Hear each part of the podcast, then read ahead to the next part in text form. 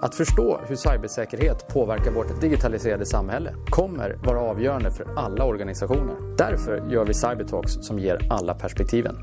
Jag heter Rolf Rosenvinge. Välkommen!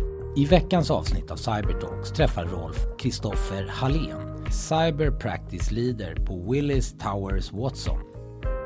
I samtalet får vi höra vad en cyberförsäkring omfattar och hur man kan jobba när man ska teckna en sån och vad det kostar. Vi får också en inblick i hur incident response går till samt aktuella attacktrender. Hej och välkomna! Dags för ett nytt avsnitt av Cybertalks och eh, idag har jag med mig Kristoffer Allén från eh, Willis Towers Watson. Välkommen! Tackar så mycket! Du är Cyber Practice Leader och vad det innebär ska vi prata en hel del om eh, där och, och kanske lite grann om, om eh, Willis Tower Watson och så vidare. Men Cyber Insurance kan vi väl säga är, är temat.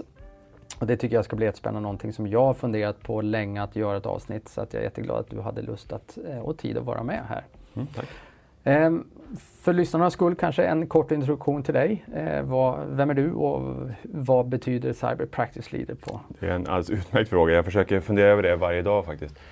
Ehm, jag, Cyber Practice Leader på Willis Towers Watson innebär att jag leder det team som jobbar med cyberrelaterade frågor, främst cyberförsäkring men även då cyberrisker i stort för våra kunder. För de som må hända inte känner till Willis Towers Watson så är vi en av tre stora risk och försäkringsförmedlare globalt där, där vi har och är väl, ja, om inte Nordens största så i vart fall en av dem. Min, min VD kommer skälla lite på mig för att jag inte har de siffrorna riktigt exakt. Så vi, jobb, vi är då fem personer i Sverige och en kollega i Finland som, som jobbar med det här. Där vi hjälper företag, primärt är vårt fokus på, på de större industribolagen i Sverige men vi har kunder i många olika segment. Där vi hjälper dem att, att analysera vilka cyberrisker står ni inför? Hur, vi läser om saker i tidningen, hur påverkar det, hur relaterar det till er? Eh, såklart placera cyberförsäkringar för våra kunder när det blir dags för det och hjälper dem under de många stegen. Och inte minst då som utvecklingen har blivit de senaste åren, bistår vid olika incidenter. Inte ur ett tekniskt perspektiv, men ur ett rådgivningsperspektiv. Där har vi tyvärr väldigt mycket att göra. Just det. Ja, det händer ju onekligen en hel del och jag tror att vi ska komma tillbaka till det. Det är faktiskt också en av anledningarna till att jag tyckte att nu var det faktiskt verkligen dags att ha det här avsnittet kring försäkringsdelen och vi ska prata lite om hur det passar ihop liksom i, en, i en portfölj av hur man hanterar cyber som fråga i ett, i ett bolag eller en organisation för den delen. Mm. Men lite grann, hur, hur kom du in på det här? Vad är din bakgrund och varför blev det just cyber? Jag läste faktiskt systemvetenskap en gång i tiden. På den tiden ett moln fanns på himlen och eh, inte i, i, en datorhall någonstans. Eh, slumpen så mycket annat. Jag är faktiskt jurist i grunden. Eh, så att jag jobbade på försäkringsbolag. Blev skickad till London och skulle lära mig om, om olika typer av försäkringar. Det fanns en annan djupare kompetens där. Och då var det primärt ansvarsförsäkringar för IT-bolag. Och, och för att den typen av, av eh, försäkringar är lite annorlunda än, än många andra därifrån utveckla cyberförsäkringen. Så att när försäkringsbolaget som jag jobbade på skulle lansera cyberförsäkring så fick jag köra det. Och, och sedan kom jag till min nuvarande roll på Willis Towers Watson och min andra dag så var det någon som fick en cyberförsäkring skickad till sig och sa vad är det här? Jag har aldrig sett något liknande. Ja men jag vet vad det är. Och därifrån så har det, har det rullat på eh, helt enkelt. Det här var ju då 2013 började på, på Willis Towers Watson. Ehm, då var cyber inte samma fråga som den är idag, eh, utan då har vi byggt det från grunden. Så jag tycker att det här är, är genuint intressant, såklart ur försäkringsperspektiv, men också cyber som fråga i samhället. Eh, det är ju först nu, menar jag då, och många vi som jobbar med, med cyber, som det här har fått den plats på agendan och dagordningen som, som vi behöver ha den på. Ja, men jag håller nog med om det och det där tycker jag är intressant. För att vi har ju så att säga trummat på, jag håller med, det har hänt väldigt mycket sedan 2013, 2014 mm. där någonstans. Och digitaliseringen har trummat på, vi har blivit sårbara, det händer mer, det är inte en... Eh, alltså vi ser även liksom stater agera på arenan och det framförallt kanske just har blivit en arena för stater samtidigt som vi har kriminaliteten eh, och, och, som, som också har flyttat in. Mm. Så att det, det händer ju väldigt mycket och jag tror ju någonstans, som vi pratade lite här innan om också, att nu har ju de flesta företagsledare och styrelser definitivt också fångat bollen och börjar ställa krav och förväntningar. Och då, då blir det ett antal verktyg som man vill hitta och definiera i verktygslådan och försäkringar tror jag är en av dem. Men om vi tar det lite från början. Idag, en cyberförsäkring typiskt mm. sett. Vad, vad innefattas i den och vad menar vi egentligen när vi säger cyberförsäkring? Cyberförsäkring är som, som försäkring betraktat lite av en hybrid. Försäkringen typiskt sett skyddar egna kostnader, egen balansräkning, alternativt skyddar mot skadestånd och ombudskostnader. Cyberförsäkringen gör både det där. dess ursprung kommer som en, en, en ansvarsförsäkring, det vill säga att en försäkring mot skadestånd och krav för brott mot personuppgiftslagstiftning. USA, mitten 90-talet, har, har hittat hit över tid. I Europa så är det mycket mer intressant med, med utvecklingen av, av, ransomware och det som är de egna kostnaderna och inkomstbortfall för det fall man faktiskt står still. Det har ju varit ett par mer publika incidenter som, som vi, vi på Willis Towers Watson inte får prata om i, i den här typen av, av medier, men, men, men de som alla känner till. Mm.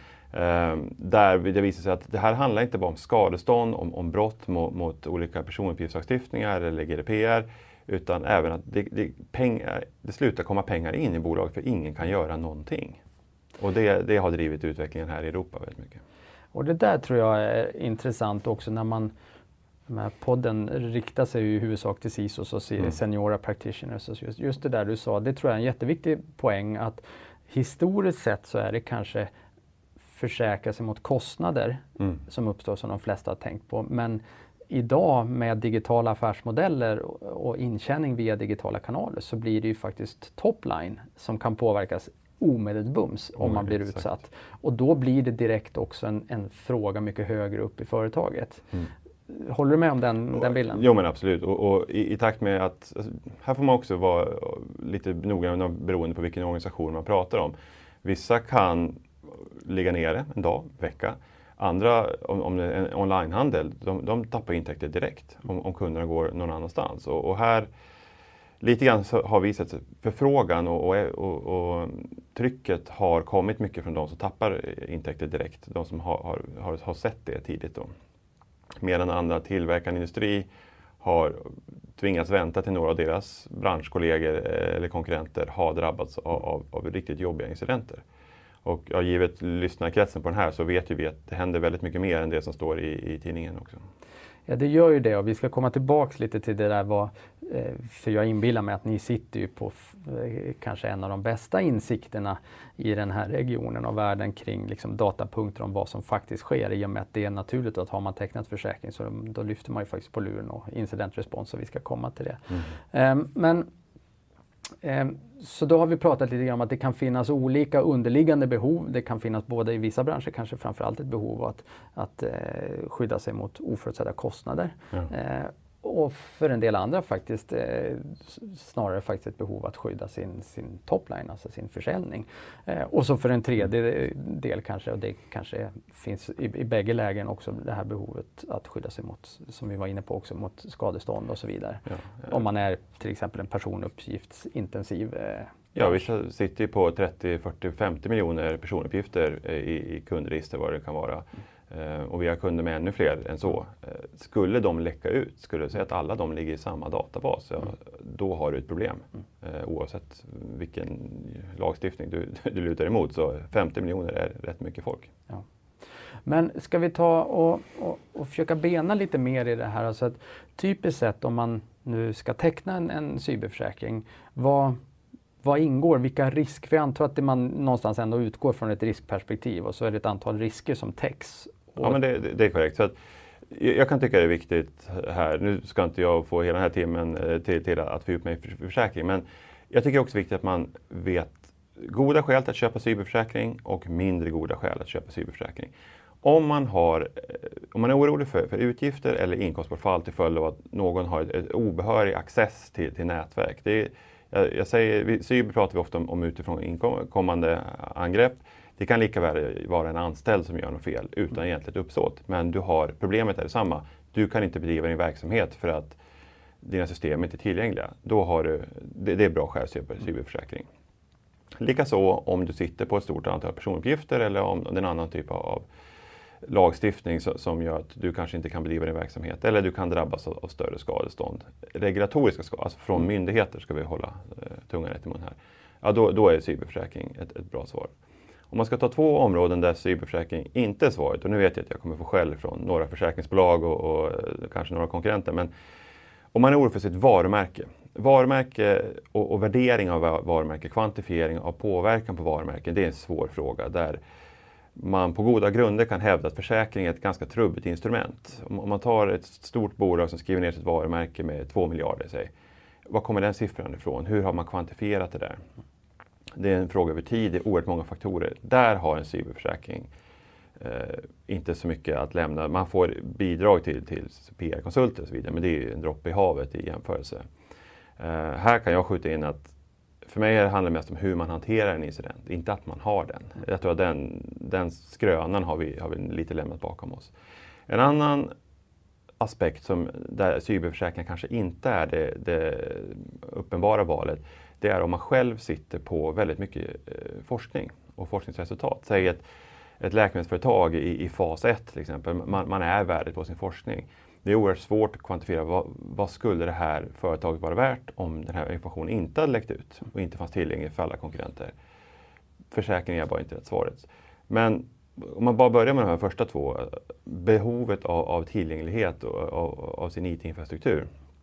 Ja, den får man väl säga är ganska basal för alla företag eh, av, av någon storlek. Där har man en, en exponering och, och, i den mån man, man håller personuppgifter så, och, och kan, är rädd för de konsekvenser det kan få att inte hantera dem på korrekt sätt, så då är cyberförsäkring ett bra val. Just det. Så att dataintrång, definitivt. Mm. Eh, avbrott. avbrott. Eh, utpressning, vilket ju är ganska eh, liksom, eh, aktuellt, mm. både ur liksom, eh, hot om DDoS-attack eller mm. ransomware-attack och så vidare. Ingår. Det, det är högst aktuellt och, och, och, utpressning är ett speciellt ur försäkringsperspektiv därför att det är en skada som inte har hänt. Framförallt på DDoS där någon säger att jag kommer att göra det här. Det är lite som att säga att jag kommer att bränna ner ditt hus. Mm. Här agerar försäkringsbolagen lite olika men, men generellt ska jag säga att skydd för det ingår i första hand att vi tar motåtgärder, köper mer bandbredd, styr om DNS vad det kan vara. Men, den outtalade frågan, ja, de flesta försäkringar ersätter lösensumma som betalas för, Eh, för att man ska, någon ska ge sig iväg. Eh, ransomware är lite annorlunda för då har du de facto en, en, en infektion redan och du sitter i en sits där du... De som väljer att betala min, min erfarenhet av, av de som väljer att betala gör det för att de känner att de har absolut inget val. Jag har inte varit med om att någon har slentrianmässigt fattat beslutet att vi bara betalar oss ur problemet. Utan man vet att man, man sponsrar kriminalitet, man vet att man blottar sig för, för nya angrepp för att man har visat betalningsvilja. Men det är lätt för oss att, att, att moralisera här. Man ska inte göra det. Ehm, det finns de som har att välja på konkurs eller betala. Mm. Men jag tror att det är en viktig distinktion för oftast när man pratar om det där, alltså just också kanske i och med att så många ransomware-attacker faktiskt har blivit publika och så uppstår den här diskussionen eh, tid till annan. Och jag håller ju absolut med om grundhypotesen att nej, betala inte. Mm. Men jag tror att det är en viktig liksom, nyansering av den debatt som du ger här. Att mm. Det finns faktiskt de som det är konkurs eller betala som, som blir de reella valen för, mm. för ledningen. Och då kommer kanske frågan i en lite annan dager. Men det täcks alltså också av? Eh... Generellt ska jag säga. Det finns ja. försäkringsbolag som väljer att inte täcka det av, av just den anledningen. Man har, försäkringsbranschen har ju andra erfarenheter av att betala utpressning. Mm. Ser det, det pirattrafiken utanför Afrikas horn eller, för den Västafrika eller Malackasundet det är ingen hemlighet att det där har betalats till stor del av försäkringsbranschen. Eh, och det, det, föder mer kriminalitet. Precis, så att ett, ett oönskat slutläge men de facto där en del hamnar. Ja men verkligen och det är försäkringsbolagen måste ju i sina kundrelationer ta hänsyn vad är bäst för deras kund. Det är inte världsekonomin ur ett makroperspektiv utan det är, det är större än så. Precis.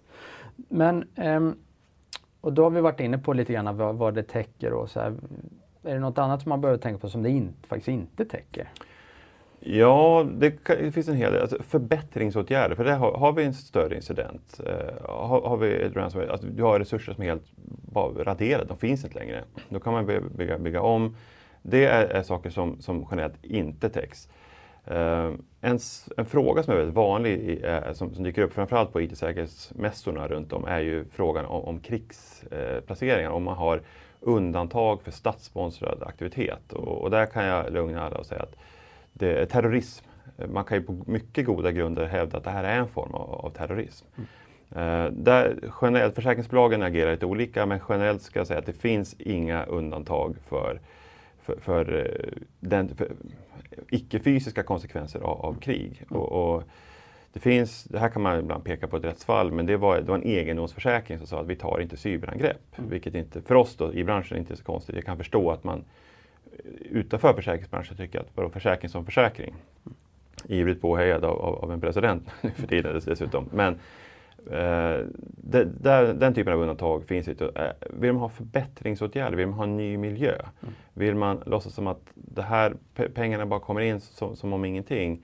Vill man ha betalt för en påstådd påverkan på varumärket, ja då kommer man bli besviken. Men, men det där är egentligen en, en, fråga om att veta vad man köper. Och, mm. och det får ju ens rådgivare eller ens egen då inköpare se till att man har, har koll på. Ja, men det är bra, det blir en bra övergång för det är egentligen det jag tänkte komma in på också. För jag upplever lite grann att eh, väldigt många, om man tar liksom i säkerhetscommunityn, diskuterar ofta, relativt ofta, cyberförsäkring och så vidare. Relativt få har faktiskt tecknat den. Mm. Eh, vilket också är ganska naturligt därför att många gånger upplever jag när jag träffar eh, ledningar i större bolag och så vidare, så blir det en fråga snarare för CFO. Eh, därför att det handlar om, som du var inne på, att det handlar om att skydda balansräkning och så. Ja, då hamnar det inte nödvändigtvis på säkerhetschefen utan det handlar eh, ganska ofta på, på CFO eller, eller legal eller däromkring. Mm. Eh, men hur upplever du, om du skulle ge råd, Mm. Lite paradoxalt kanske, men om du skulle ge råd till en kund här, alltså, hur ska de linea upp? Vad behöver man ha för kompetens för att köpa cyberförsäkring? Jag är ju av den bestämda uppfattningen att cyberrisker berör hela organisationen. Så vi, vi brukar förvänta oss, eller, eller ja, jag kan inte säga kräva, för jag kan inte kräva så, men, men, men naturligtvis IT och, och CISO. Eh, det kan vara beroende på organisationen och beroende på CISOns bakgrund och arbetsuppgifter så kanske behöver någon från, från infra och sådär också. Men jag vill också prata med någon från, eh, som, som, har kontroll över den dagliga driften, har en tillverkarindustri där många av produktionsenheterna är såklart beroende av, av, av eh, IT, både på applikationer och infrastruktur. Ja, då kanske IT på, på sajtnivå ligger under dem och inte under central IT. Ja, men då behöver vi veta hur, hur jobbar de med, med, med kontinuitetsplanering och så vidare. Det kan man inte lasta IT för. Och också sen faktiskt en styrelsefråga. Mm. Jag ska ta ett exempel. Vi gjorde en workshop tillsammans med ett, ett, eh, ett säkerhetsföretag för några år sedan. Där, där eh, den första frågan var till säkerhetsansvarig, hur, eller IT-säkerhetsansvarig. Ska jag säga.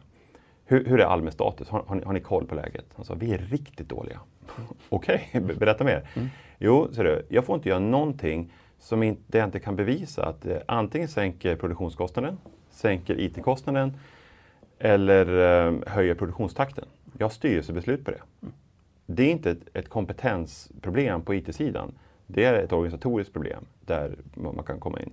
Kan man dessutom visa sen att vi kan, vi kan kvantifiera konsekvensen av, av olika scenarier, ja, då ser man snabbt att har du en, en ledning som inte är intresserad av, av potentiella miljardbortfall, ja, då, då är det ett ledningsproblem, då är det inte ett IT-problem. Samtidigt har diskussionen har ändrats väldigt mycket över eh, Commodore. Jag tror att vi har jobbat på det här i ja, men snart nio år i alla fall, tio år kanske, ja, vad det kan vara. Jag har ju sett diskussionen skifta väldigt mycket från eh, en, en eh, först förnekelse och sen så, så kom inte och lägg i det här till en förståelse för att det finns konsekvenser som, som ligger bort. Ett IT-chef har ju sällan mandat att ta en risk på potentiell miljardnivå och det är inte en, en IT-chefs roll heller. Nej, och, och hur, vad är din bild eller er bild då? Alltså hur har diskussionen ändrats, kanske framförallt under de senaste åren kring, alltså, jag har upplevt i alla fall historiskt att det har snarare funnits, ibland i vissa fall, liksom ett motsatsförhållande mellan, okej okay, vi har påse pengar X. Mm. Eh, och att en del säkerhetsfunktioner har resonerat att de pengarna använder vi till att bygga vår förmåga. Mm. Och försäkring, det, nej. Eh, vi bygger, vi satsar dem där. Och sen finns det de som har sagt att ja, vi får inte riktigt loss pengar till att bygga den förmågan vi vill. Men, men av någon anledning är det lättare att få loss pengar till försäkring. Så då, då har man, då har man bettat tidigt på det. Så hur, hur, ser du att börjar man se det här mer och mer som liksom kompletterande verktyg i verktygslådan snarare än konkurrerande? Ja, eh, utan tvekan ja. Och jag håller absolut med dig att i början så var det väldigt mycket kontraktuella krav som drev det över företag som på, på kontraktuell basis var tvungna att ha sån här försäkring. De köpte vad de, vad de behövde. Eh, jag är, är inte en, en, anhängare till tanken att man ska ta kostnader för försäkring ur IT-budgeten. Det är på samma sätt som man ska jobba brandförebyggande så, så försäkring är till för att skydda balansräkningen. Det, det får liksom ligga lite vid sidan av. Eh, det finns en, en insikt, när jag, när jag började med det här så var det ofta en tanke om att om det fanns en CISO, ja, då fanns det som regel någon mognad i organisationen. Men, men ibland hade du en IT-säkerhetsansvarig som bara som genom ett trollslag förväntades hålla hela miljön intakt och helt intrångssäker. Det har vi lämnat nu. nu. Nu vet de flesta, jag ska inte säga alla, för det är inte alla fortfarande, att det är inte möjligt. Och, och därför så har Förr i tiden så upplevde jag ibland att man sa att försäkring skulle vara ett bevis på att IT-säkerhetsansvarig inte gjort sitt jobb. Det har vi lyckligtvis lämnat bakom oss nu. Så nu ser jag mycket mer ett, ett eh, jag ser en förväntan från CFOs eh, och för, för finans generellt om att vi ska hjälpa dem att kvantifiera de incidenter som faktiskt händer. Hur skulle det här som jag läste om i tidningen påverka oss finansiellt? Vad skulle vi ha för, för inkomstbortfall? Vad skulle vi ha för kostnader? Hur skulle det se ut?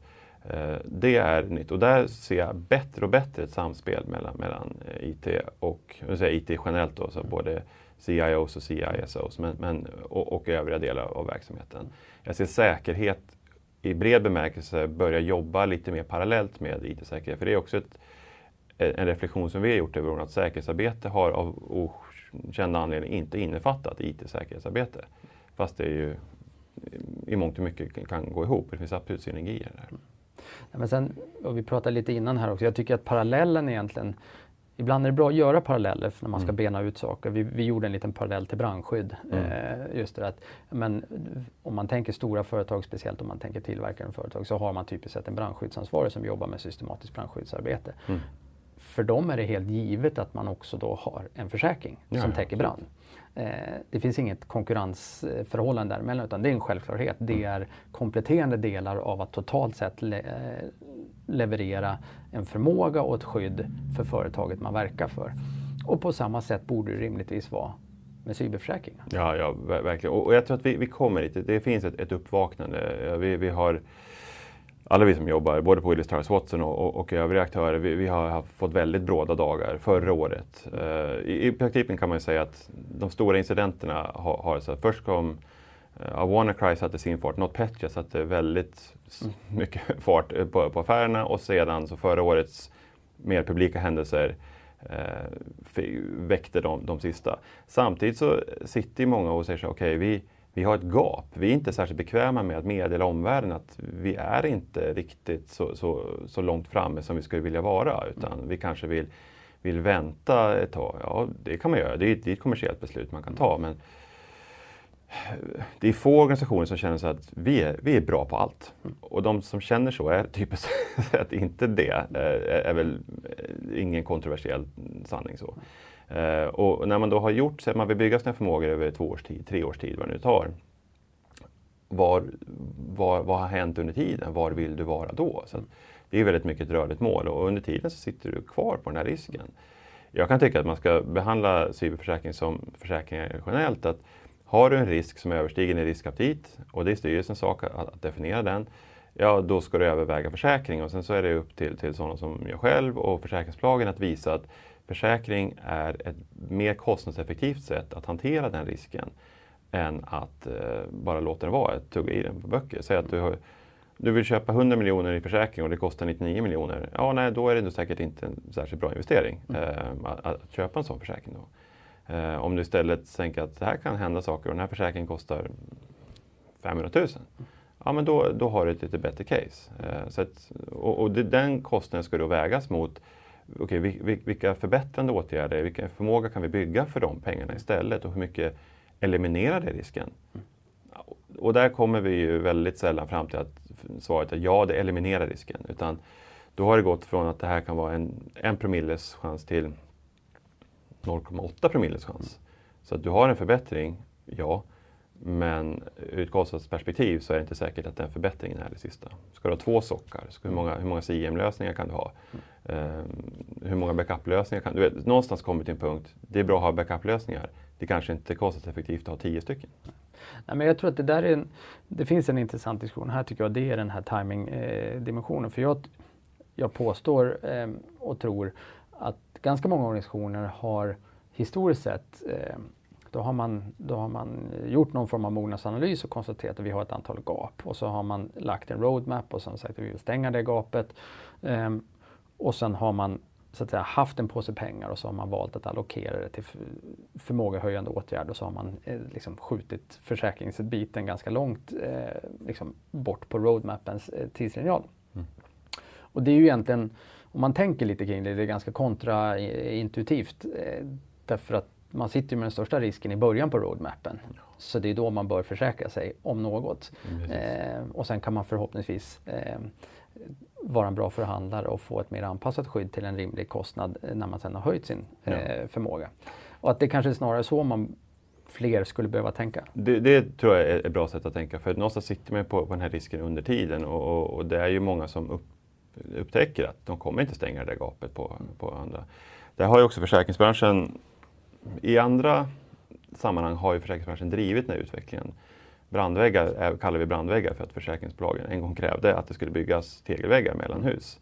Eh, och, och, så vidare. Det, det, finns en del där. Jag kan ha viss förståelse, kanske, kanske man inte, alltså det är kontraproduktivt för min egen del. Jag tror att det har funnits en rädsla från IT att försäkringsbranschen ska komma in och diktera hur de ska bygga miljön, hur de ska arbeta och så vidare. För det till viss del kan man säga att en försäkring kan kräva byggnadsklasser, man kan kräva brandskydd enligt vissa normer.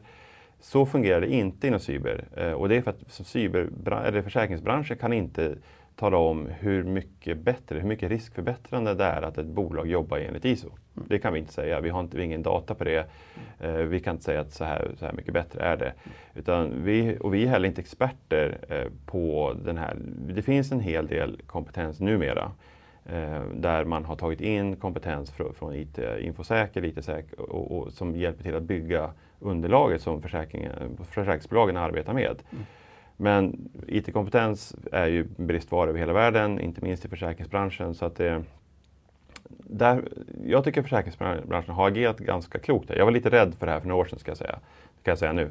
Mm. Eh, där det var lite mer besserwissers som skulle gå in och tala om för hur, eller hur enskilda bolag skulle arbeta.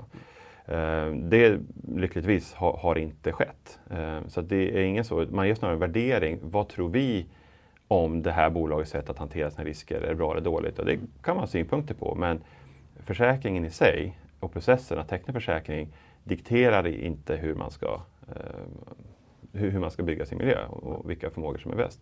Det finns ett intresse för dialog från försäkringsbolagens sida men det finns också en förståelse för att allting händer inte över en dag och det finns olika skäl till att bygga vissa saker och låta andra vara. Precis, men om man då har konstaterat att men vi som bolag att vi, ja, men vi sitter med några av de här riskerna. Vi, vi kanske är medvetna om att vi har en del gap. Vi anammar hypotesen att men låt oss då så att säga, teckna en försäkring för, för att eh, liksom, hantera en del av de riskerna. Så ett par frågor. Liksom, hur, hur går det till? Ehm, eh, är det bara att skriva på ett papper? Vad, vad händer innan? Eh, och vad kostar det? Här, här kan man agera på olika sätt. Eh, och om, om lyssnarna på detta avsnitt ska ta med sig någonting så är det att skriv inte på ett förenklande formulär där man svarar ja eller nej på väldigt komplexa frågor. Eh, det här händer, det här är försäkringsbranschens eh, så att säga, magkänsla eller magreaktion. Här är ett frågeformulär, är det ja eller nej? Har ni koll på alla era enheter? Har ni alltid lagt på den senaste patchen? Ja, nej. Och, och här, hur ska man kunna besvara en sån fråga sanningsenligt? 100% ja, 100% nej vår process på Willis House Watson, om jag får uh, hålla mig till den då, det är med att vi försöker se det holistiskt. Så att vi utgår från NIST faktiskt. Mm. Uh, jag, jag, gillar NIST-ramverket uh, på bra sätt. Sen lägger vi till vissa frågor där vi kompletter kompletterande ställer frågor. Hur arbetar ni organisatoriskt? Hur ser er roadmap ut? Vad har ni för, för planer? Um, och, och också vilka förmågor saknar ni? Sen sammanställer vi den här informationen, presenterar den på ett, ett mer icke-binärt vis. Det så här ser det ut idag generellt, men vissa verksamheter som växer genom förvärv, att du köper bolag med, med tre sajter i Sydamerika som arbetar på ett annat sätt, som använder andra resurser. Så det får inte vara för generiskt att så här ser det ut, ja eller nej. Eh, om, om lyssnarna ska ta med sig någonting, är, jag, och vi har sett incidenter där försäkringsbolagen säger nej till, till, till, skador, nej till krav, för att man någon gång har sagt ja eller nej på ett frågeformulär. Mm. Då, framförallt när det kostar mycket pengar. Mm. Då, då, så fungerar försäkring dessvärre. Och, så att gå den långa vägen, beskriv verksamheten. Och, och man ska inte skönmåla, eh, men, men, man ska heller inte svartmåla sin verksamhet. Men framförallt över de senaste två åren så har vi fått sett ett stort intresse för hur har ni tänkt att bygga det här framåt? Mm. Eh, och som roadmap så följer man upp det där. Vad kostar det? Ja, det beror väldigt mycket på storlek på verksamhet. Sådär. Priserna går uppåt raskt mm. för att det har varit några år där försäkring generellt har varit väldigt billigt, cyberförsäkring inte minst där man har, har, har, slängt ut stora försäkringsbelopp till låga premier. Låga i förhållande till skaderesultatet, inte till CFOs eh, spändvilja mm. möjligen nödvändigtvis. Utvecklingen av ransomware har gjort det här till en, en olönsam affär ganska snabbt för försäkringsbolagen, mm. vilket kan, kan tas som varningsflagg för de som eh, valt att inte köpa försäkring. En, ett, ett, större bolag, om du omsätter några miljarder, eh, om, om vi man nu drar gränsen då, så, som köper 100 miljoner försäkringsbelopp, säg, kanske får betala mellan 500 000 till en miljon eh, kan man få betala för de första 100 miljonerna. Köp, ju mer försäkringsbelopp du köper desto lägre blir de tillkommande beloppen. Men, men, men där har vi en, en så du köper egentligen en, för det här tror jag också är viktigt, för det tror jag det är också ett, kanske ett kunskapsgap. Mm. Så att du köper ett försäkrings, alltså ett skadebelopp egentligen. Ja, eh, och sen så kan du addera ovanpå det och ju mer du köper så kan du få ner så att säga, precis. Eh, kostnaden per, Snittkostnaden, försäkrad miljon. Så att säga. Det kan ju vara en, en, en viktig poäng när man så säga, väljer det där så ska man också veta att försäkringsbolagen erbjuder incidenthantering är, är ju ofta faktiskt det viktigaste med det här. Vissa företag står i praktiken utan incidentberedskap. Uh, man kan ha ett papper med, en helt oprövad incidentrespons. Jag tror att där har ni haft flera avsnitt i, i, podden om, om tidigare. Uh, där uh, försäkringsbolagen antingen tillhandahåller incidenthantering, så att ni ska använda de här. Mm. Man erbjuder som ett komplement att vi har de här, de här, de här, de här. Och då pratar vi både såklart IT-säk och, och, som kan göra forensiska undersökningar som kan hantera incidenten eh, i live, så att säga, när det verkligen brinner. Men för det fall att man, man behöver eh, legal assistans så har man advokatfirmor. För några år sedan så var det lite mer styrt. Att det var några som det här är de ni ska använda. Ni ska ringa det här numret och sen så ska ni göra så här och så här. Och sen ska ni följa deras anvisningar. Nu börjar det mjukas upp eh, och för oss har det varit en väldigt viktig punkt att få, linjera det här med vad som redan finns på plats och hur företaget vill hantera incidenter. Mm. Det här beror ju också väldigt mycket på om man har resurser hos, hos leverantörer, om man kör det själv och, och vilken, vilken kapacitet man har internt idag.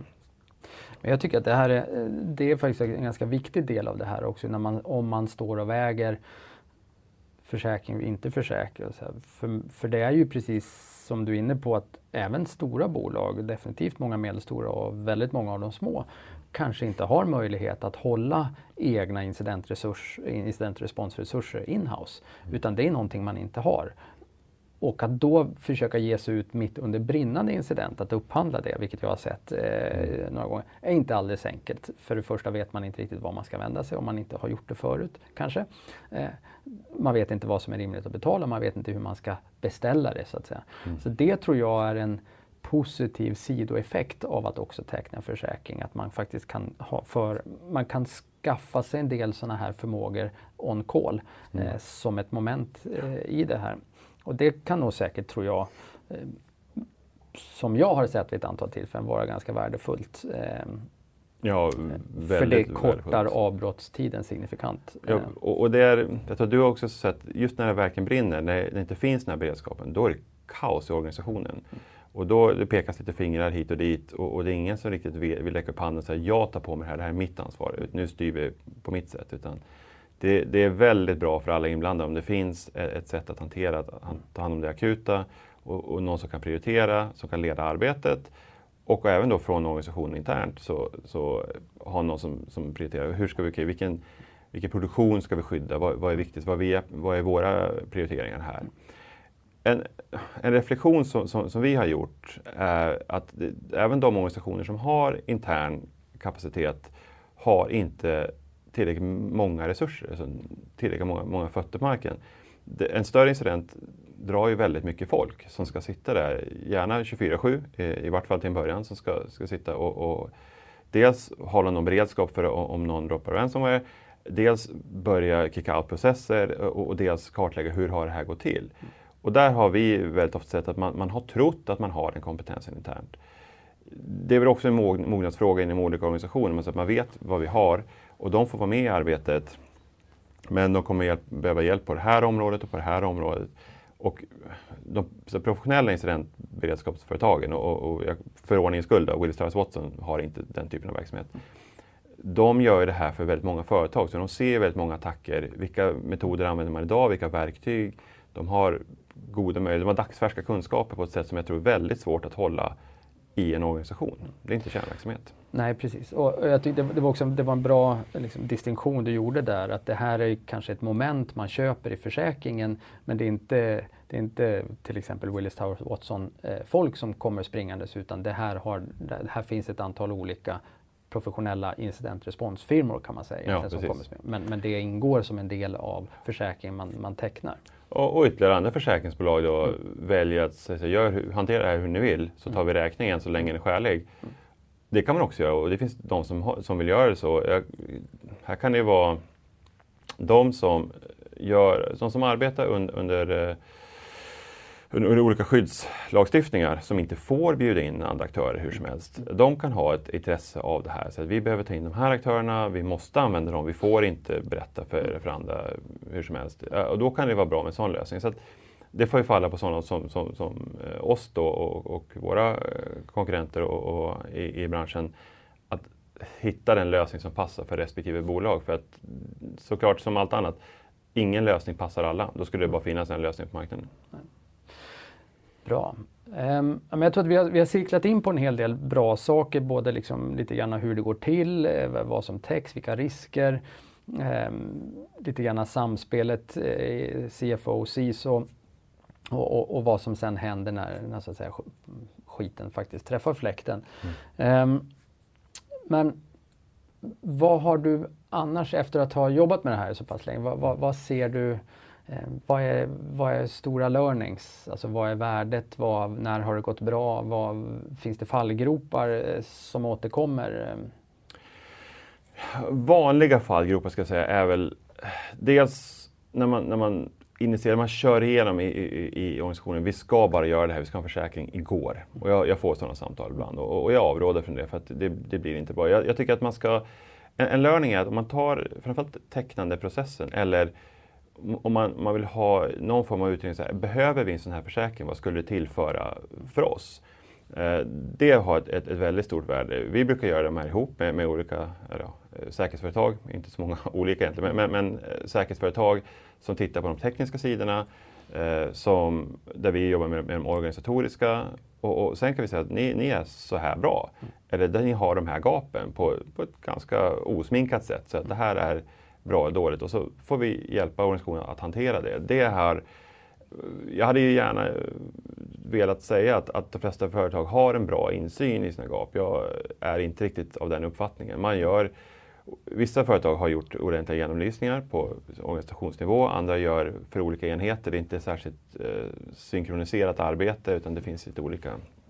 Så att för oss och för våra kunder, egentligen ska jag ställa frågan till våra kunder, men, men jag tror att den resan och den, ju mer, där får man verkligen tillbaks den tid man lägger ner i det arbetet. Eh, det tror jag. Vi har sedan länge eh, löften och handskakningar är bra. Det är ännu bättre om det står på, på pappret. Eh, och även ta sig tid att, att, se till att försäkringen är det man köper. Jag, jag kan ta ett exempel som, som, som skiljer olika försäkringsbolag åt. Vissa försäkringar ersätter inkomstbortfall under tiden en resurs är, är, är otillgänglig. Andra ersätter det här inkomstbortfallet under den tiden verksamheten påverkas. Så har du, du tappar tillgängligheten till AD eller till ett ERP-system, vad det kan, det kan vara. Och sen så får du leva med det där. Och du kan ha logistikutmaningar om, om du har tillverkningsindustri. Kommer, du kan hålla på i flera månader och, och rodda upp det där. Du kanske är inne i produktionscykler som, som rubbas. Då blir det väldigt stor skillnad på vad du har köpt. Mm. Och då kan alla vara överens som helst i början och det är trevligt och vi dricker kaffe och har det härligt. Fast det är sen det där faktiskt ska prövas. Det är, det är ett legalt kontrakt, mm. det ska man inte glömma. En försäkring är ett kontrakt mellan två parter och när skadan kommer så ska den regleras enligt kontraktet. Mm. Ja, men det tror jag är en bra det är ett väldigt bra medskick och, och, som så mycket annat så handlar det också i slutändan om att vara en kompetent beställare. Ja. Eh, och det är väl just det som egentligen om man kokar ner det, det så som jag uppfattar det, det du säger, att det är inte CISOn ensamt som ska teckna det här. Det är inte CFOn ensamt, det är inte legal ensamt, utan in hos kunden så måste det vara liksom, ett team som, som tittar och kanske jobbar liksom, mer systematiskt så som du beskriver, att man faktiskt tar sig tiden att, mm. att verkligen fundera på vad, vad innebär det här för oss, vad är det vi behöver, eh, vad är det vi faktiskt behöver skydda oss mot eh, och så vidare. Ja, det är inte alldeles lätt för CISO. Jag har varit med om, om en, en CISO på ett, ett av våra större bolag som blev, fick, eh, det skulle handlas upp efter tre år, skulle det handlas upp eh, IT-leverans. Och han blev informerad om att man har valt att eh, välja en, en annan leverantör. Väligen fixa säkerhet och försäkring eh, efter kontraktet på. Ja, men hur lätt är det? Det, det är inte särskilt lätt att ställa. Så jag tycker att man ska behandla cyberförsäkring som man behandlar cyberrisker i stort.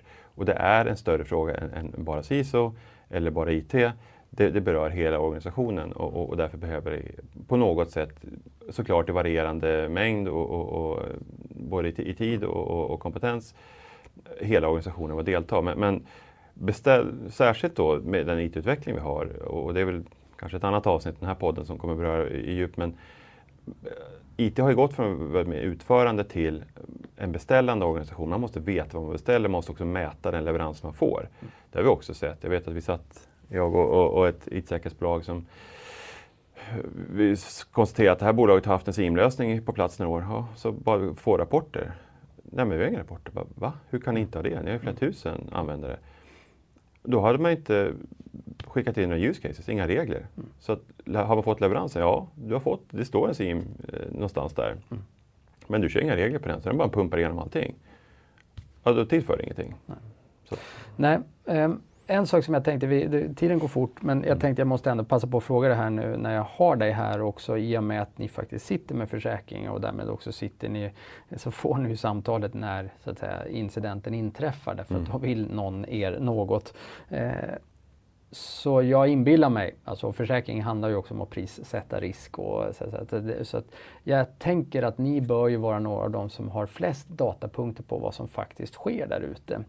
Och därför måste jag också passa på att fråga lite grann, hur ser du på incidenttrender? Vad, vad är det som händer?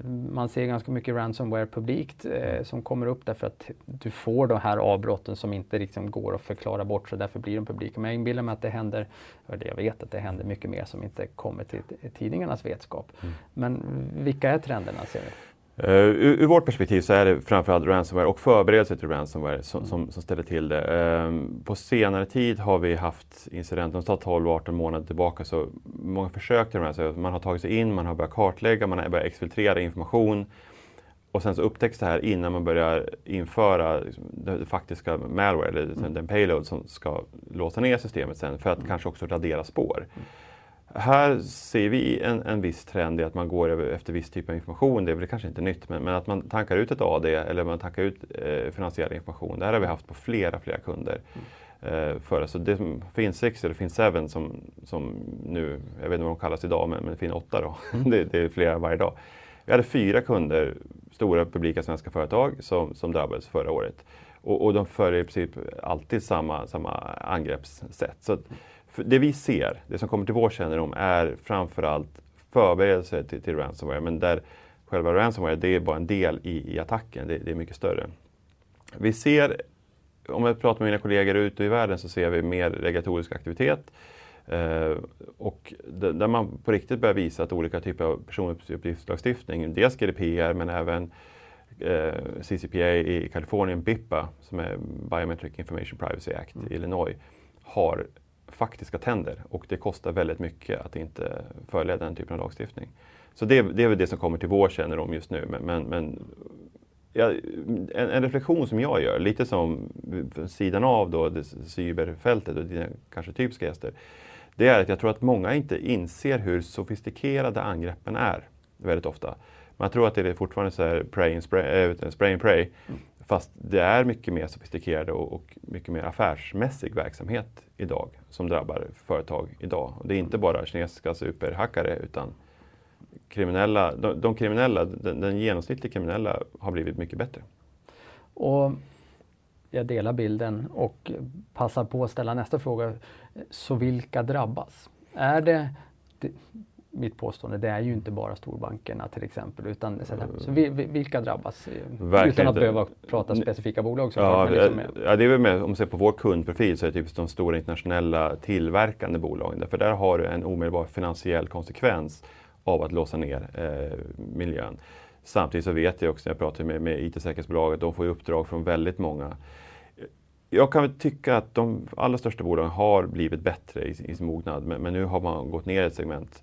Ehm, så att det, det, är inte långt ifrån bara storbankerna, utan det är jag tror vi har, under, so, under semestern nu hade jag väl två incidenter som, som, som ringde in, som kom till min kännedom. Och då har jag ännu inte riktigt hunnit få alla rapporter på det som det som hänt som inte har kommit till min kännedom än. Så att det här händer bolag av, av all, när jag säger bolag av alla storlekar så är det väl de som har i, ur mitt perspektiv en, en halv miljard uppåt i, i omsättning. Men, men, det här händer mycket, mycket mer.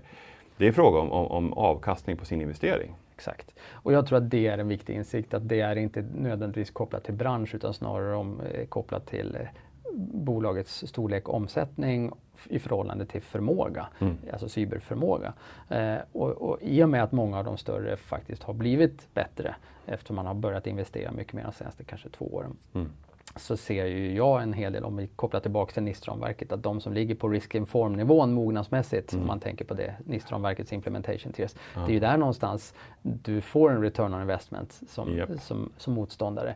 Därför att bolaget är tillräckligt stort så att du kan hämta ut en, eh, eller försöka hämta ut en tillräckligt stor lösensumma och förmågan har ännu inte hunnit byggas. Så det skulle jag vilja påstå är kanske några av de som är mest utsatta. Jag vet inte om du delar bilden? Det, jo men verkligen så. Eh, och där, därför är det mycket lättare. De har sina attackverktyg som funkar på väldigt många resurser. Nu sista två åren har det varit AD som varit det primära angreppsmålet för, för väldigt många ransomware-attacker och det bygger på att alla företag har ett AD. Mm. Eh, så kan du ta dig fram dit, kan du, kan du angripa det och ta bort backuper, då, kan du, då har du en väldig massa måltavlor att välja mellan. Och så testar du på 20, du lyckas låsa ner 5, jag har ingen aning, jag sitter och spånar. Och då tjänar du väldigt mycket pengar på den bemanning du har. De lägger ner pengar och tid på att utveckla sina verktyg och vill inte bara använda dem en gång. Utan de förfinar och jobbar dem vidare. Så att, det är inte så att man, man ska tro att det handlar om dig personligen. Så, så speciella är inte företag. Utan kan, kan man komma åt dem så, så tar man dem. För det, då får man tillbaka lite grann på den investering man har gjort i utvecklandet av sitt, sina verktyg. Precis. Och sin bemanning. Jag tror nyckelordet var ganska affärsmässigt helt enkelt. Ja, det är verkligen affärsmässigt. Och de är professionella och duktigt. Och jobbar kontorstid. Vi, oftast i andra tidszoner än vår, men, men eh, det, det, är strukturerat. Och det är också faran. Det är det som gör att det här det är lönsamt, det är strukturerat, det är långsiktigt. Det här är inte någon tillfällig trend. Med, med jag, ibland märker jag fortfarande att man pratar om, om ungdomar, script kiddies. Det, de kommer inte åt en organisation idag. Utan, och det finns så många mycket mer kompetenta angripare som faktiskt är ute och angriper svenska företag idag. Yes. Jag delar bilden. Eh, tiden går fort. Det har varit superintressant och eh, väldigt informativt och ett ämne som jag tror att eh, många har frågor kring och eh, inte lika många har svaren. Så det har varit mm. superbra. Vi brukar också alltid avsluta med eh, ett tips mm. på en bok, en film, någonting som har inspirerat, informerat eller som du tycker att eh, läsarna borde, eller lyssnarna i det här fallet, borde, borde ta med sig. Rent cyberrelaterat eller helt fritt? Det får vara helt fritt. Ja, det, det, sån här fråga är sånt man besvarar olika från dag till dag. Idag ska jag peka på en bok som, som berör mig väldigt mycket, för, som inte har någonting med cyber alls, utan har med, med japanska träleksaker, Netsuko, som är Haren med bärnstensögon. Heter den. En, en bok som, som verkligen berörde mig för några år sedan om, om en, en, judisk släkt under 1800 och 1900-talet som, som går från att leva upp och, och, och släkten Efrusi som, som var väldigt stora i, i Europa en gång i tiden till dess att de blir helt reducerade. Det är både det är människoöden men det är också historia. Jag minns att det fick mig att se på de byggnader som, som vi går förbi varje dag utan att tänka på. De byggdes för släkter, klaner, företag som bara inte finns längre. Men de står kvar, det finns där. Vi, vi är en del av, av, en historia som, som vi kanske inte tänker på vanligtvis. Så att för den som vill jobba med något annat än cyber ett tag, ha den med bärnstensögon ett bra tips. Och det kan vara nog så nyttigt att ibland få att säga, reflektera kring någonting helt annat och inte bara det man jobbar med professionellt varje dag. Mm. Det är också viktigt för balansen. Kristoffer eh, Allén, stort tack för att du ville vara med. Ja, stort tack för inbjudan, det var jättetrevligt. Och till alla lyssnare, until next time. Podden är ett samarbete mellan Cyber Insights och Orange Cyber Defense och spelas in och klipps på Media.